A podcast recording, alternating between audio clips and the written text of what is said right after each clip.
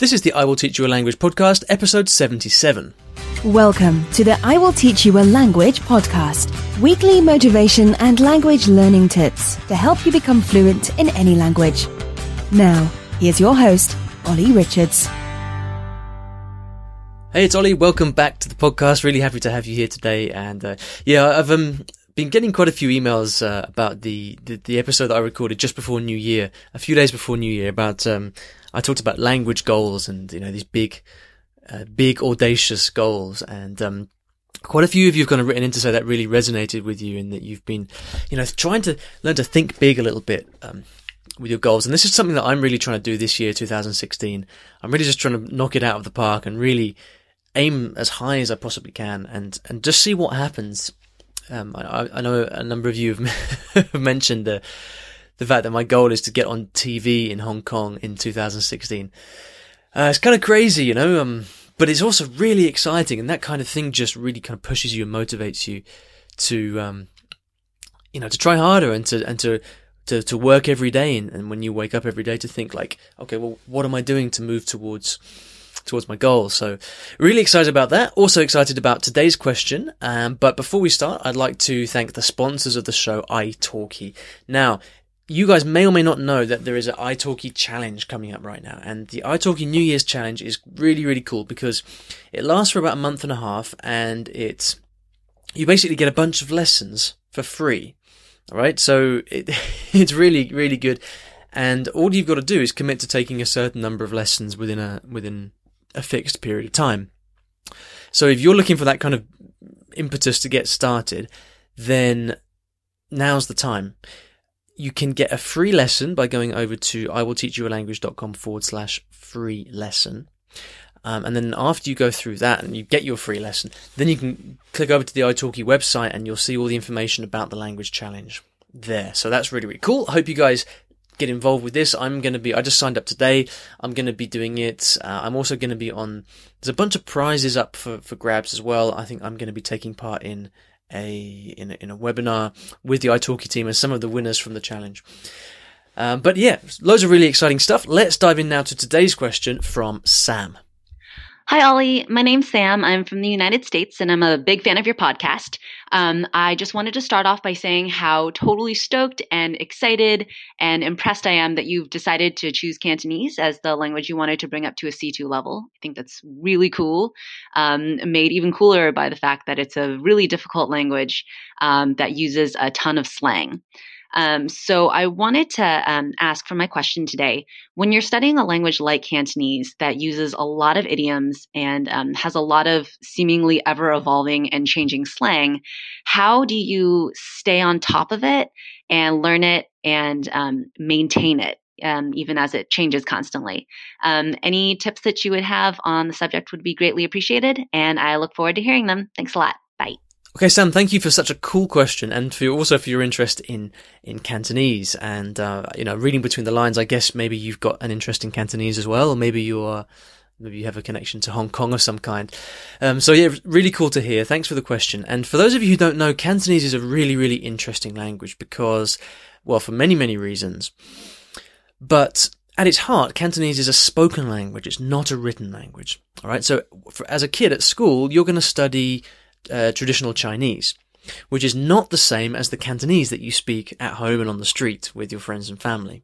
And I think because of this difference between the spoken and the written language, that means that the spoken language evolves really quickly. There's also the fact that, you know, Hong Kong is a very, very uh, vibrant culture and has a, is very fast moving as well. Obviously, lots of recent political history. I think all of these things combined make it an incredibly um, incredibly fluid language that's changing all the time, like like Sam says. And one of the characteristics of of Cantonese is you've got lots and lots of slang.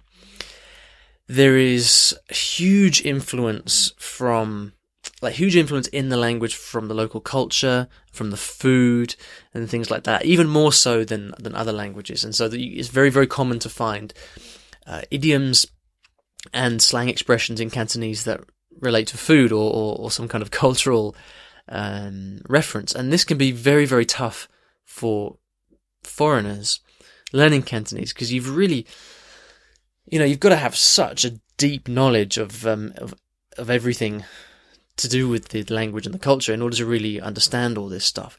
And so Sam's question is like, well, when you've got so much of so much slang and so much new stuff entering into the language all the time, how do you keep on top of it? And well, okay, really good question. So I've got a quite, I've got a few thoughts on this because I, yeah, I, it's difficult to know where to start really. When I was in Japan, I often met people who would who would who were learning English and would kind of speak in in idioms, and people who would they would kind of religiously study English, take their lessons every week for years on end, never really speak it, and so whenever they came to have a whenever you came to have a chat with them, they would kind of they'd, they just really liked all these idioms that they'd learned that their teacher must have taught them, and they would kind of speak in very very odd turns of phrase. Like you, uh, you know, you'd be talk, you'd be asking someone about uh, a conversation they had, and they said, you know, rather than saying, um, that, "Oh, my friend told me this, that, or the other," they'd say, "Yeah, I heard it from the horse's mouth that we're having dinner tonight," or I don't know stuff like that. And then everything, whenever they weren't sure about something, everyone would always be beating around the bush, and it, and it's it's very very weird, and and obviously in terms of a conversation, it's not it's not cool because you you know that's just not how we speak. An idiom is something that you you pull out and you use at a very choice moment in order to make a a point. And so that that was the time when I I really realized that okay, you can very much overdo idioms. Idioms and slang, you know, they, they can be very cool and they can give you this really nice local flavor, but you can also completely overdo them. And so I think from that moment, I was always very, very cautious about spending too much time learning idioms and slang because in that experience, it really added nothing to the conversation.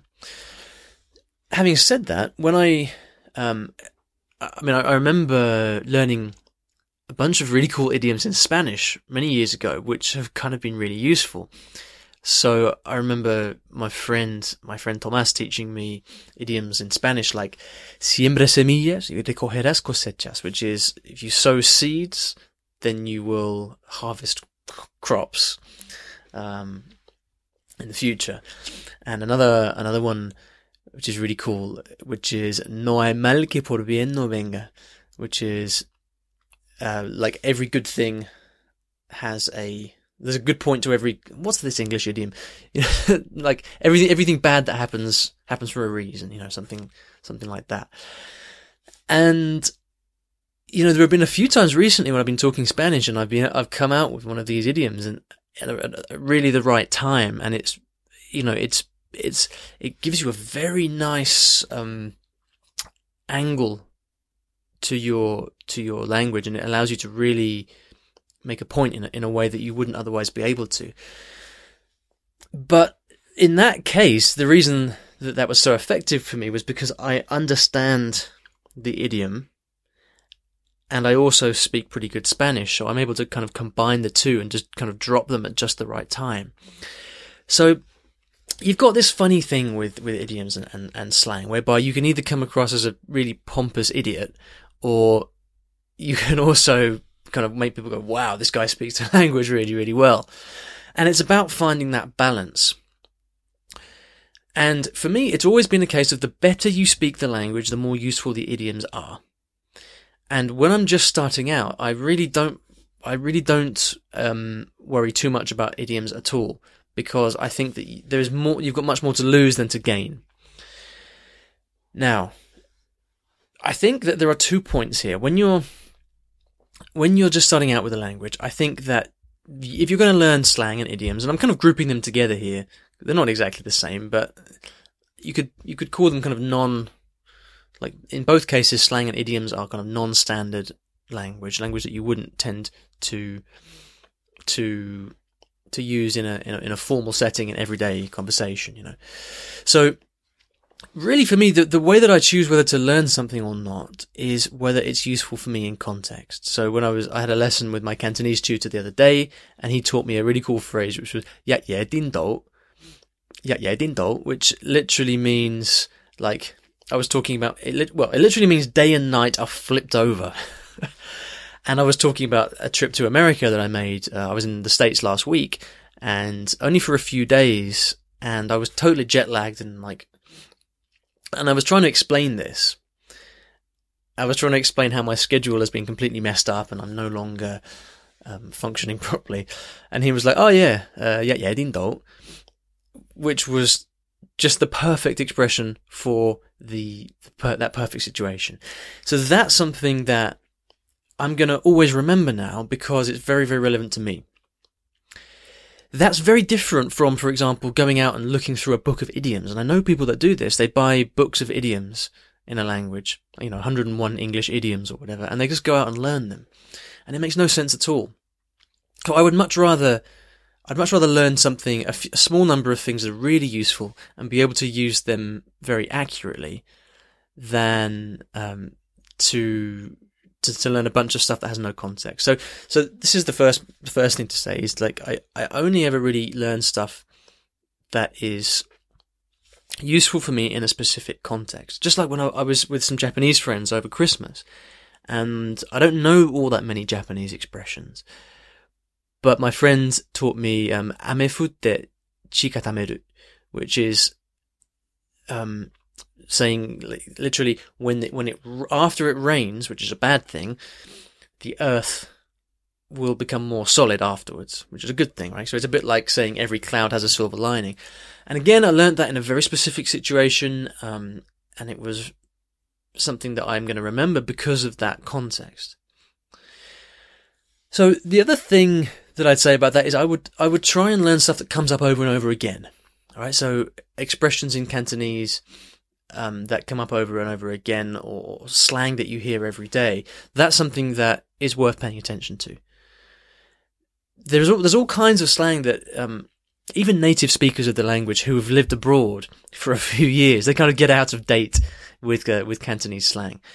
So it really is something you can't keep up with. So, so I think you've either got to, like I said before, focus on stuff that's really useful in context for you, or else just learn things that come up over and over again.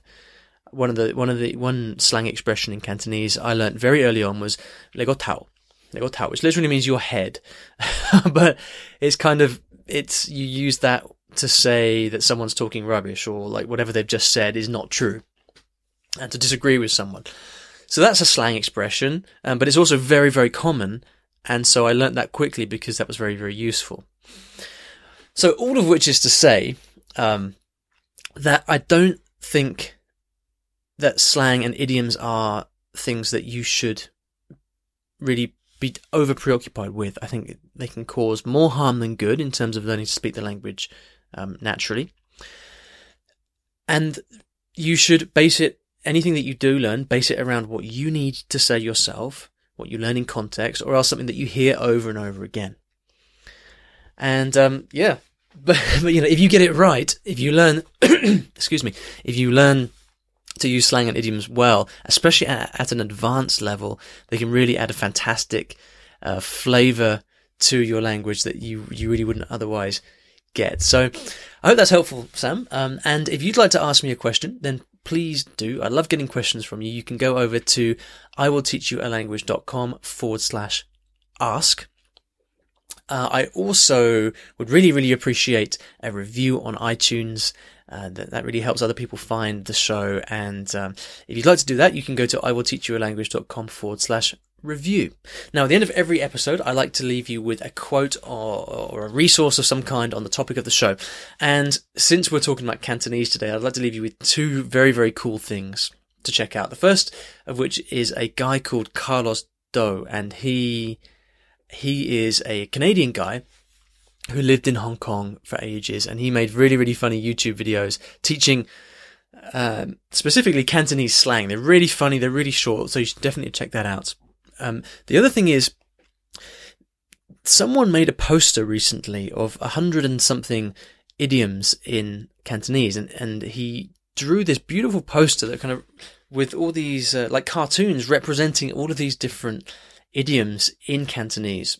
And if you're any, in any way interested in Chinese culture, you're going to absolutely love this.